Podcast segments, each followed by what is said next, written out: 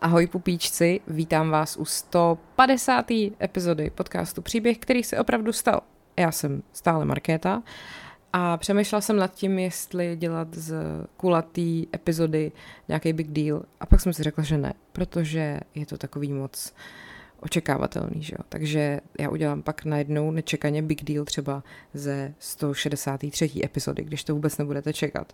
Nevím teda, co to přesně znamená udělat z toho big deal, ale nevím, třeba budou zase nějaké odpovědi moje na vaše otázky, pokud by vás to zajímalo, nebo můžu třeba vydat něco speciálně k té knížce, která už je skoro i v tiskárně, protože bude vycházet už v září, bude se jmenovat Co vás v dějáku nenaučili a mám z toho takovou radost a hrozně se těším, co na to řeknete. Tak, Uh, nicméně teda, hele, 150. epizoda, já jsem si řekla, že udělám něco, co máte rádi, a tak jsem si sem na rozhovor pozvala Jaromíra Soukupa.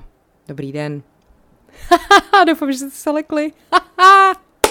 ne, Jaromír Soukup tady není. Teď jsem tleskla, panda se zbudila a začala zase ťapat. Uh, bude hádanka, že jo, protože hádanky prostě máte rádi, píšete si o ně pořád a nejvíc vás baví. A je to i takový, vždycky to udělá největší engagement, protože to hodně komentujete a buď se chcete pochlubit, že jste to prostě uhádli v první minutě, ha, a nebo naopak píšete, že vůbec netušíte a vy jste mi upřímně řečeno nejsympatičtější. Uh, takže tak, uh, opět je to muž, já se vždycky snažím najít ženu, ale prostě to je tím, jak společnost vždycky k ženám přistupovala, jo, od roku raz dva, ženy prostě nebyly tak významné jako muži, i když se nejvíc snažili, takže moc významných žen v historii není, aby byly úplně notoricky známí, kromě, já nevím, královny Viktorie, Johanky z Arku, no to jsem si, sakra, to jsem si mohla nechat, to mě do teďka nenapadla. No nic. Ale pokusím se, fakt slibuju, že se pokusím zase nějaký, nějakou ženu najít, aby uh, ji fakt znal každý a mohla jsem udělat hádanku o ženě. Tak, a vrhneme se teda na to. Takže uh, dnešní náš hrdina měl, má, těžko říct, uh, velmi jako zajímavý život, samozřejmě. Doufám, že toho většinou nevíte. A takže teda tématem dnešní 150. epizody je Skutečný příběh člověka, jehož jméno vám prozradím až na konci.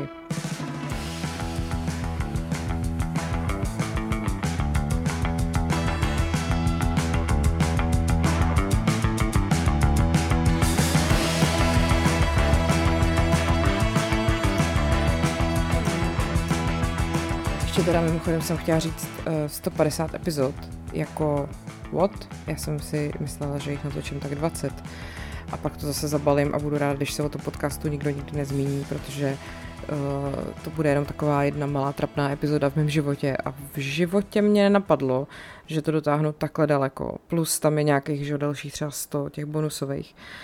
A teda když už jsem o bonusu, tak samozřejmě v bonusech tenhle týden taky výjdou další epizody a bude to, pozor, jedna bude zase film versus realita a bude to na téma hříšný tanec, dámy a pánové, protože i hříšný tanec se zakládá na realitě. A já, když jsem si o tom všem četla, jak to vznikalo, tak mi úplně prostě poskakovalo srdce, jo, protože já ten film miluju asi jako každá holka, podle mě. A vždycky mi to úplně prostě dojímá, když ho vidím. A po každý mi to úplně zlomí srdce, když vidím toho Petrika Svejzího, který už nežije. Teď se o tom nebudeme bavit, ale prostě jedna epizoda v bonusech bude o hříšňáku a druhá epizoda v bonusech bude, prosím vás, eh, zase film versus realita. A tentokrát jsem si vzala na paškal dva český, a bude to Zátopek a Toman. Jo, dva český jakože životopisné filmy a teď vám vysvětlím, co se tam vymyslelo a, a co ne. Tak a teď už teda k tomu našemu hrdinovi. Kdo to doteď nevypnul, tomu gratuluju. Uh, náš hrdina se narodil v Portlandu a a pro jeho rodiče to bylo taky překvapení, protože jeho matka byla už roky předtím uh, diagnostikovaná jako neplodná, což dokonce teda vedlo rodiče toho našeho hrdiny, že vlastně o pár let dřív, o dva roky, přesně pár let, dva roky, uh, adoptovali jeho staršího bratra. No, eh, každopádně v prvních letech toho manželství, těch rodičů, toho našeho hlavního hrdiny, ta rodina byla hodně na cestách, protože otec toho našeho hrdiny byl námořník, takže prostě byl logicky mimo domov. A i jak potom teda náš hrdina se svěřil později, tak eh, bohužel se s tím otcem jako moc neznal vlastně. Jediný, co od něj nebo o něm tak jako věděl, velmi spolehlivě bylo, že to byl takový velký fanoušek z sci-fi. A vlastně potom z koncem druhé světové války se teda ten jeho otec nějak tak natrvalo vrátil domů a začal pracovat jako podobný prodejce vysavačů. A jak říkám, náš hrdina na něj nemá skoro žádné vzpomínky a popsal ho jednou jako, oni to říkají v angličtině jako muž se svědivou nohou a jako jakože prostě neměl Sitzfleisch, bych to pochopila já, jakože furt musel někde být pryč a jak mi jednou řekla matka, byl to jediný muž, jako mezi těma prodejcema, který pravidelně ve dvě hodiny ráno předváděl vysavače hezkým mladým vdovám. Uh, chápete, jakože takhle to asi nebylo úplně. No a když potom tomu našemu hrdinovi byly jenom dva roky, tak ten jeho otec odešel pro krabičku cigaret a už se nikdy nevrátil domů. Takže potom ta jeho matka, mm, toho našeho hrdiny, musela uživit sebe, toho jeho staršího bratra adoptovaného a toho našeho hrdinu. A většinou se, jako když hledala práci, tak se nějak spolehala na to, že eh, jí pomůžou příbuzný. A vlastně se tudíž potom neustále stěhovali s těma klukama a žili v Chicagu, ve Fort Wayne, v Meldonu, Massachusetts a West Deeper ve Wisconsinu. A dokonce eh, kvůli těm finančním potížím musela třeba ty děti opustit a nechala je potom u nějakých právě členů té širší rodiny. Jo. Na to pak eh, ten náš hrdina taky jako vzpomínal někdy později. Prožil jsem podivné nesourodé dětství, vychovávala mě svobodná matka, která se v mých nejranějších letech hodně stěhovala a která, nejsem si tím úplně jist, možná na čas přenechala mě a mého bratra jedné ze svých sester, protože s námi nějakou dobu ekonomic, že to s námi nějakou dobu ekonomicky nebo citově nezvládala. Uh, moje máma byla jednou z prvních amerických osvobozených žen, ale ne z vlastní vůle. No a prostě ta jeho matka byla opravdu někdy nucená pracovat ve dvou nebo i třech zaměstnáních najednou, aby dokázala tu rodinu nějak uživit. A když teda to hlídání pro ty kluky bylo až moc drahý, že si to nemohla dovolit, tak ty kluci často uh, zůstávali sami doma a hodně si četli, aby prostě si ukrátili čas a nezlobili. A potom teda v roce, no tak já vám to můžu říct, 58, našli uh, trvalý domov v Derhamu ve státě Maine. Uh, tam jim totiž poskytla dům vlastně sestra té matky a tam teda mohli bydlet výměnou za to, že se budou, že budou pečovat o nemocný prarodiče. No a on vlastně navíc, ten náš hrdina, eh, na tom nebyl zdravotně moc dobře, jo. Eh, on vlastně byl po většinu roku doma, i když už dávno měl chodit jako do školy, měl furt nějaký spalničky, opakovaně streptokoka, takže měl různý takový ty bolestivý záněty uší a kvůli tomu furt byl jako v posteli nebo prostě u doktora a ty vole tady přesně léčba, při který mu opakovaně propichovali ušní bubínek, zanechala na tom našem hrdinovi trauma. Bolest se vymykala všemu, co jsem kdy cítil. Jediné, co se jí blížilo, byl první měsíc rekonvalescence po srážce s dodávkou, co zažil potom. To teda musím dát našemu hrdinovi zapravdu. Já jsem jako dítě velmi trpěla na záněty středního ucha a jsem přesvědčená o tom, že jsem nikdy ve svém životě už pak nezažila větší bolest, než když prostě mi píchají ucho. A to se ještě občas stalo, že jsme na tu pohotovost přijeli a oni mi píchli ucho a pak zjistili, že mám zánět i v tom druhém a tak mi rovnou píchli i to druhý. A to je prostě věc, když si na to vzpomenu, tak bych nejradši, mm, nevím, vzala třeba baseballovou pálku prostě a, a něco rozmlátila. To bylo tak strašný a hlavně i třeba už jsem byla v takových těch stavech, mi bylo těch pět, šest a pamatuju si, že jsem třeba ležela v té posteli večer a najednou mě zašlo bolet ucho a už jsem přesně věděla, co přijde. Jak prostě se to bude stupňovat a pak prostě pojedeme s tátou na pohotovost a tam si mě někdo prostě posadí na klín a takhle mi dá ruce kolem pasu a prostě mi píchnout ten bubínek a já se poseru bolestí. Takže jsem občas to radši vydržela v té posteli a čekala, až to ucho bude bolet tak, až ten zánět bude tak šílený, že to ucho samo praskne a nebudu muset nikam jet. Ano, to je prostě, fuj, hnusný, odporný, jestli máte děti a někdy jim třeba píchají uši a vy si říkáte, to přece nemůže být tak hrozný. Ne, je to ještě mnohem horší. Já si přesně pamatuju, jak moji rodiče vždycky říkali, hele, to nemůže být tak hrozný, ta bolest, že kvůli tomu takhle vyšiluješ. No a pak jednou měli zánět středního ucha v dospělosti a od té doby už to neříkali. no nic, tak jdeme dál. Takže prostě velmi chápu trauma po zánětech středního ucha. Máte zážitky se záněty středního ucha, klidně mi je napište. Já jsem je měla vždycky ty záněty, než jsme někam jeli. Nebo když jsme tam byli. Jeli jsme na hory, já měla zánět. Jeli jsme na vodu, já měla zánět. Prostě, bah, tak. Na otázku, jestli se v jeho dětství stala nějaká událost, která ho nějakým způsobem pokřivila, eh, vždycky odpovídal, že nemůže ukázat na žádnou konkrétní událost. No bodeť, jako já mám pocit, že když si tak jako čtu o tom jeho životě, tak tam je toho tolik, že vlastně div, že se z něj nestal nějaký sériový vrah. Ale rád vyprávěl teda o jedné děsivé příhodě, která se mu stala, když mu byly čtyři roky. Podle mámy jsem si šel hrát k sousedům do domu, který byl blízko železniční trati. Asi hodinu poté, co jsem odešel, jsem se prý vrátil bílý jako duch. Po zbytek dne jsem nepromluvil. Ukázalo se, že dítě, se kterým jsem si hrál, přejel nákladní vlak, když si hrálo na kolejích nebo je přecházelo. Máma se nikdy nedozvěděla, jestli jsem byl jeho, v jeho blízkosti, když se to stalo. Uh, on sám, teda ten náš hrdina tvrdí, že tuhle událost se jakoby nepamatuje, ale jeho psychiatrička mu to potom vysvětlila jakoby, co se s ním vlastně stalo kvůli téhle události. A to vám říkat nebudu, protože byste potom pochopili, o koho jde a tak dále, tak vám to řeknu na konci. No, Náš hrdina, ačkoliv teda vyrůstal v takovýchhle podmínkách, tak mně přijde, že to tak prostě bejvá, že když je někdo ta, takovejhle jako outsider a loser, tak uh, mu to ve škole velmi jde a je chytrej. A on teda získal částečný stipendium na univerzitě v New Jersey ale to stipendium bylo teda jenom částečný, což bohužel pro něj znamenalo, že tam nemohl eh, nastoupit, protože by prostě si to nemohl dovolit. Jo? Tak v Americe vysoké školství je asi tak stejně drahý jako americký zdravotnictví. Prostě v Americe nesmíte být uh, nemocný a jako chudý, pokud uh, chcete být zdravý a bohatý. Tak to, to jsem řekla velkou moudrost. no ne, prostě pokud jste nemocný, tak vás to stojí strašně peněz a pokud chcete někam za vyšším vzděláním, tak vás to taky stojí strašně peněz. A nebo se zadlužíte a pak to splácíte až po vysoké škole. Uh, tak, eh, on teda získal to částečný stipendium v New Jersey, ale tím právě, že nemohl jako vody do jiné země, kde by bydlel, tak eh, musel zůstat v tom v té rodné zemi, takže pak následoval svého staršího bratra na University of Maine a vlastně v té vysoké škole byl v době, kdy vrcholila větnamská válka a účastnil se takových těch protestů proti té větnamské válce a dokonce psal i sloupek do univerzitních novin. A aby se ještě nějak jako přivydělal k tomu, co mu uh, posílala máma z domova, což bylo 5 dolarů na týden, tak uh, začal pracovat ve školní knihovně. A tam se seznámil vlastně s holkou, kterou si později vzal. Byla to studentka historie a začínající básnířka.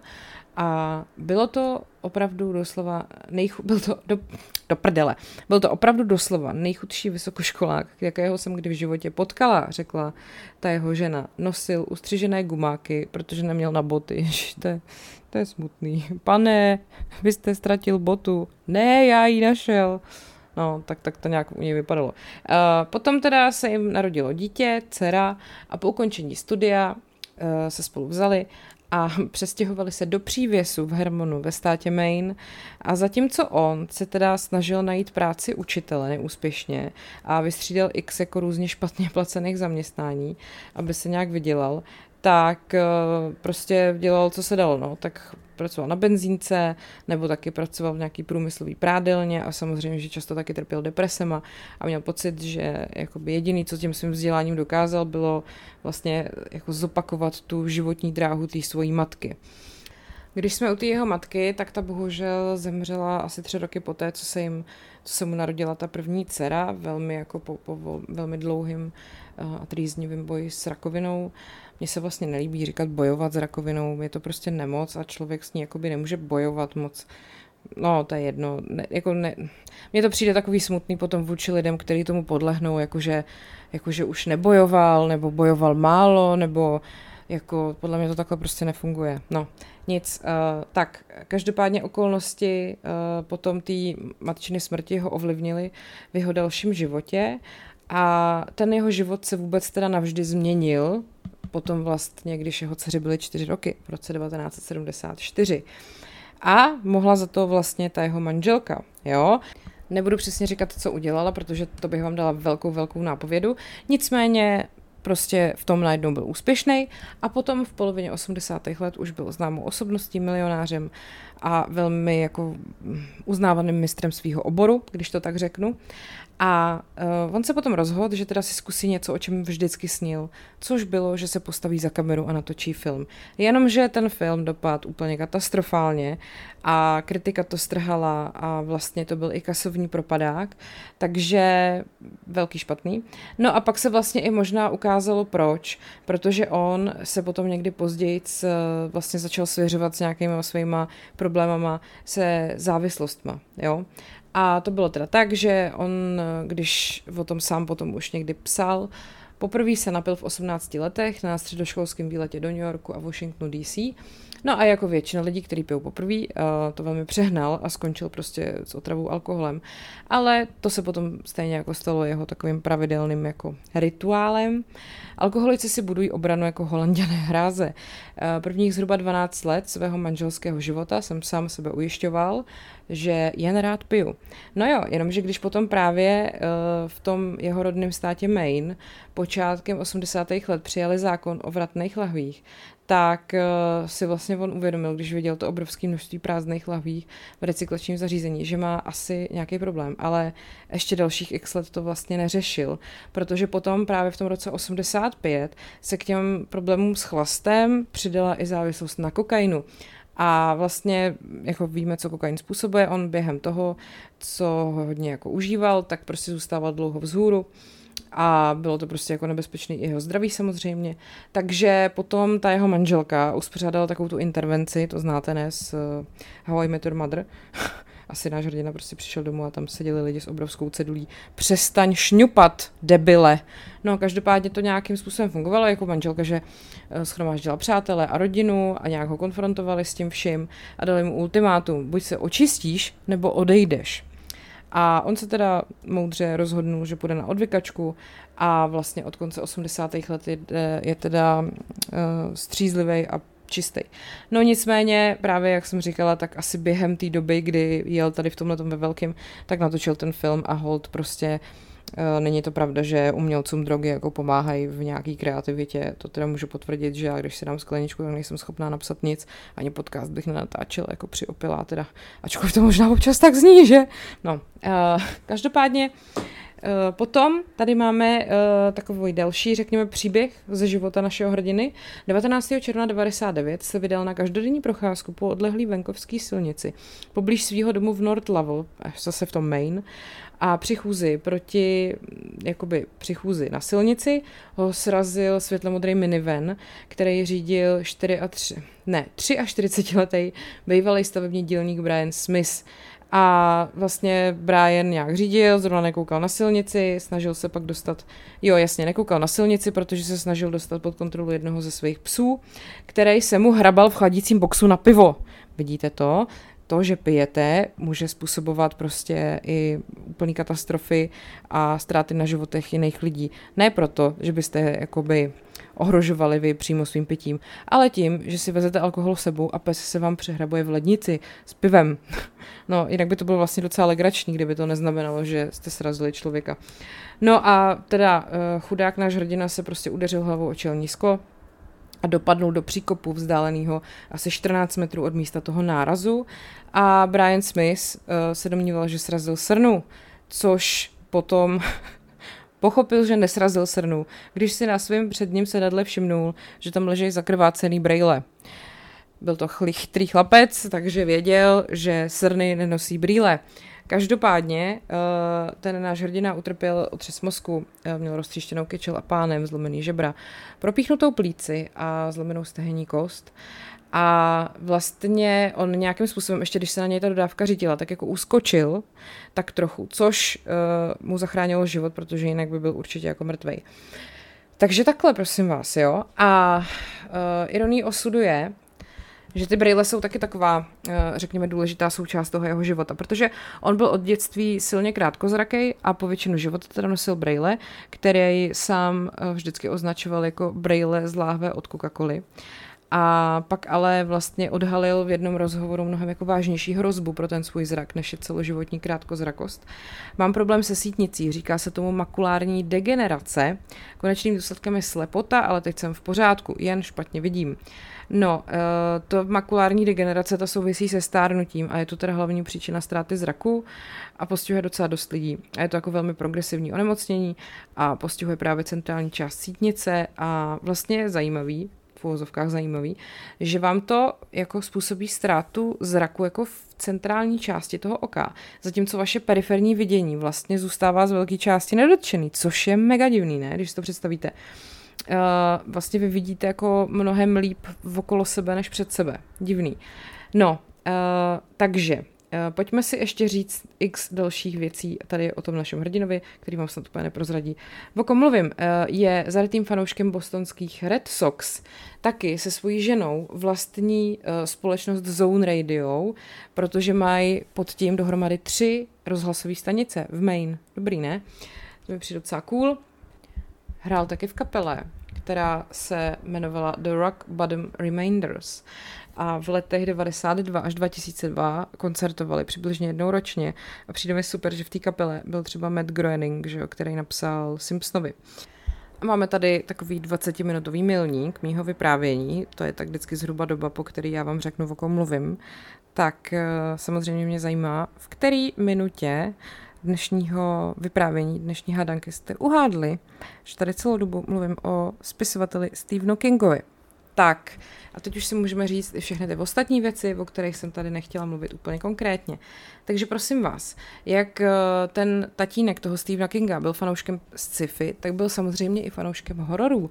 A tudíž Stephen vlastně svého tatínka sice moc neznal, ale eh, když eh, vlastně zjistil, že i ten otec se kdysi jako pokoušel nějak psát, tak našel krabici s jeho knihama, mezi nimiž byl i svazek hororového spisovatele H.P. Lovecrafta a to byl jako pro toho Stephena Kinga vel, velmi jako objevný okamžik. No a tím, jak on hodně stonal doma, tak si právě jako hodně čet a navíc třeba, když je ta maminka nechávala samotný doma s tím bráchu, protože musela vydělávat prachy, tak si jako hodně četli, aby si ukrátili čas a, a moc nezlobili. No a taky potom ho vlastně ovlivnila ta nehoda toho jeho kamaráda, jak jsem o tom mluvila, přestože King tvrdí, že si na tuhle událost nepamatuje. Spisovatelka a psychiatrička Janet Jackson, ne Janet Jackson, ale Janet Jackson, to je ta s tou to není ta s tou bradavkou, uh, mu na tohle řekla, od té doby o tom píšeš. Já věřím tomu, nebo jsem to vím, že nějaký traumata z dětství se vám prostě ukládají do nějakého podvědomí a pak vás to jako ovlivňuje, takže pokud jako Stephen King zažil něco takového, že prostě nějaký kamarád, s kterým si hrál, takže ho přejel vlak, tak se vůbec nedivím, že píše horory celý život. No, Každopádně Stevenovu, Stevenův takový první, řekněme, pokus o napsání něčeho, právě krom toho, že psal do toho univerzitního eh, časopisu, se mu podařilo vyhrát eh, nějakou soutěž povídek a dostal za to 35 dolarů, což teda pro něj muselo být tehdy úplně wow, když dostával těch 5 dolarů týdně od mámy. No a ta jeho manželka se teda jmenuje Tebita Spruce a dcera, která se jim narodila, se jmenuje Naomi a vlastně právě jsem chtěla říct původně, že ten moment, kdy se mu podařilo prorazit, byl, když jeho žena objevila jeho první román, který napsal, ale vlastně odmítal ho vydat. Taky mi přijde zajímavý, že on, když byl dítě, tak jeden ze svých takových výtvorů psacích ukázal svojí mámě. Že on třeba jako různě napodoboval tvorbu, eh, kterou čet u jiných autorů a ta máma mu řekla, že jako to je skvělý to, co napsal a on, že teda jí řekl, že to trošku okopíroval a ta maminka Ruth se jmenovala, ho napomenula, že by měl napsat svůj vlastní příběh, ještě lepší příběh a tím svému synovi vlastně ukázala cestu k tomu, aby se stal spisovatelem. No, a ona teda bohužel, ale se vlastně nedožila toho, jak se ten Steven potom proslavil jako jeden z, prostě z nejpopulárnějších autorů všech dob, protože opravdu umřela jenom několik měsíců před vydáním Carrie, což byl vlastně Kingův první román. A navíc ty okolnosti té matčiny smrti ho potom velmi jako ovlivnily a v roce 78 vydal povídku, která se jmenovala Žena v pokoji a to byl vlastně taková povídka vyprávěná z pohledu muže, který vlastně dává eutanázi svojí vlastní umírající matce a to bylo pro něj takový jako způsob, jak se vyrovnat s těma pocitama, který jako v souvislosti s, s tou matčinou nemocí prožíval.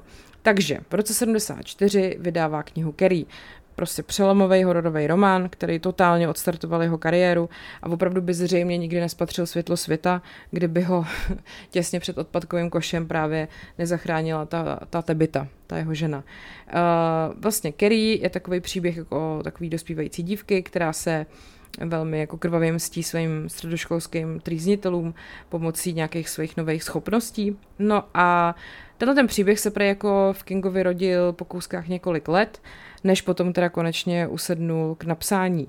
A on vlastně uh, i potom v nějaký knize, kde píše o tom, jak píše knihy, uh, popisoval, že poté, co zuřivě napsal tři stránky, Uh, tak uh, mu přišlo, že, jako nebo takhle, že, že než jako napsal jeden řádek, tak popsal tři stránky, takový to, jak se snažíte najít prostě tu správnou formulaci, tak, uh, že měl pocit, že mu to prostě nejde a byl frustrovaný a že navíc, když chtěl psát z pohledu postav, kterých jsou ženy, tak uh, mu přišlo, že to jako nezvládá a hodil to do koše.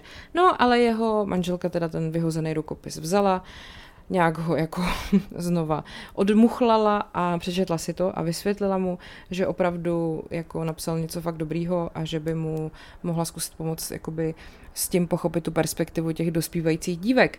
No a ta Kerry opravdu našla vydavatele a King tehdy dostal velmi skromnou, ale zároveň dost dobrou zálohu 2,5 tisíce dolarů, což rodině umožnilo koupit si nový auto. Ale to nejlepší teprve jako přišlo. Potom na Den matek v roce 73 se King dozvěděl, že ty práva na ten paperback toho jeho prvního románu byly prodaný za ohromující částku 400 tisíc dolarů a z toho vlastně mu garantovali polovinu. No a tudíž vlastně to tak nějak byl konec jeho celoživotní chudoby a finanční nestability a vlastně se z něj stal profesionální spisovatel, takže potom je jasný, že to taky asi člověku trochu vleze do hlavy, pak přišlo to jeho trošku těžší drogový období, No a bohužel se teda nevydařil ten film, který jako natočil a přemýšlím, jestli ještě něco, co jsem vám tady o Stephenu Kingovi neřekla. Uh, taky ještě vlastně on sám dost uh, zažil nějaký násilí ve škole, jakoby z pohledu té oběti, což se zase zračilo v jeho románu Zuřivost, který ale nenapsal pod svým jménem, ale pod pseudonymem Richard Beckman. A ten příběh narušeného středoškolského studenta, který si vezme třídu jako rukojmí a míří na ně zbraní.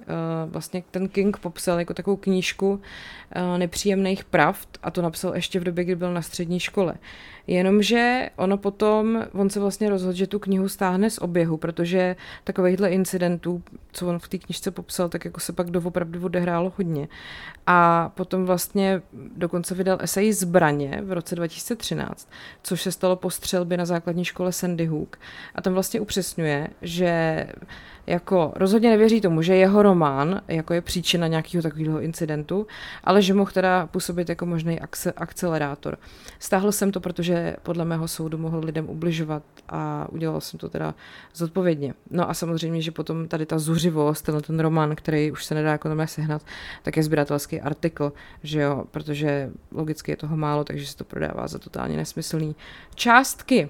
Tak, a, a, a, ještě koukám, jestli je tady něco, co jsem vám neřekla.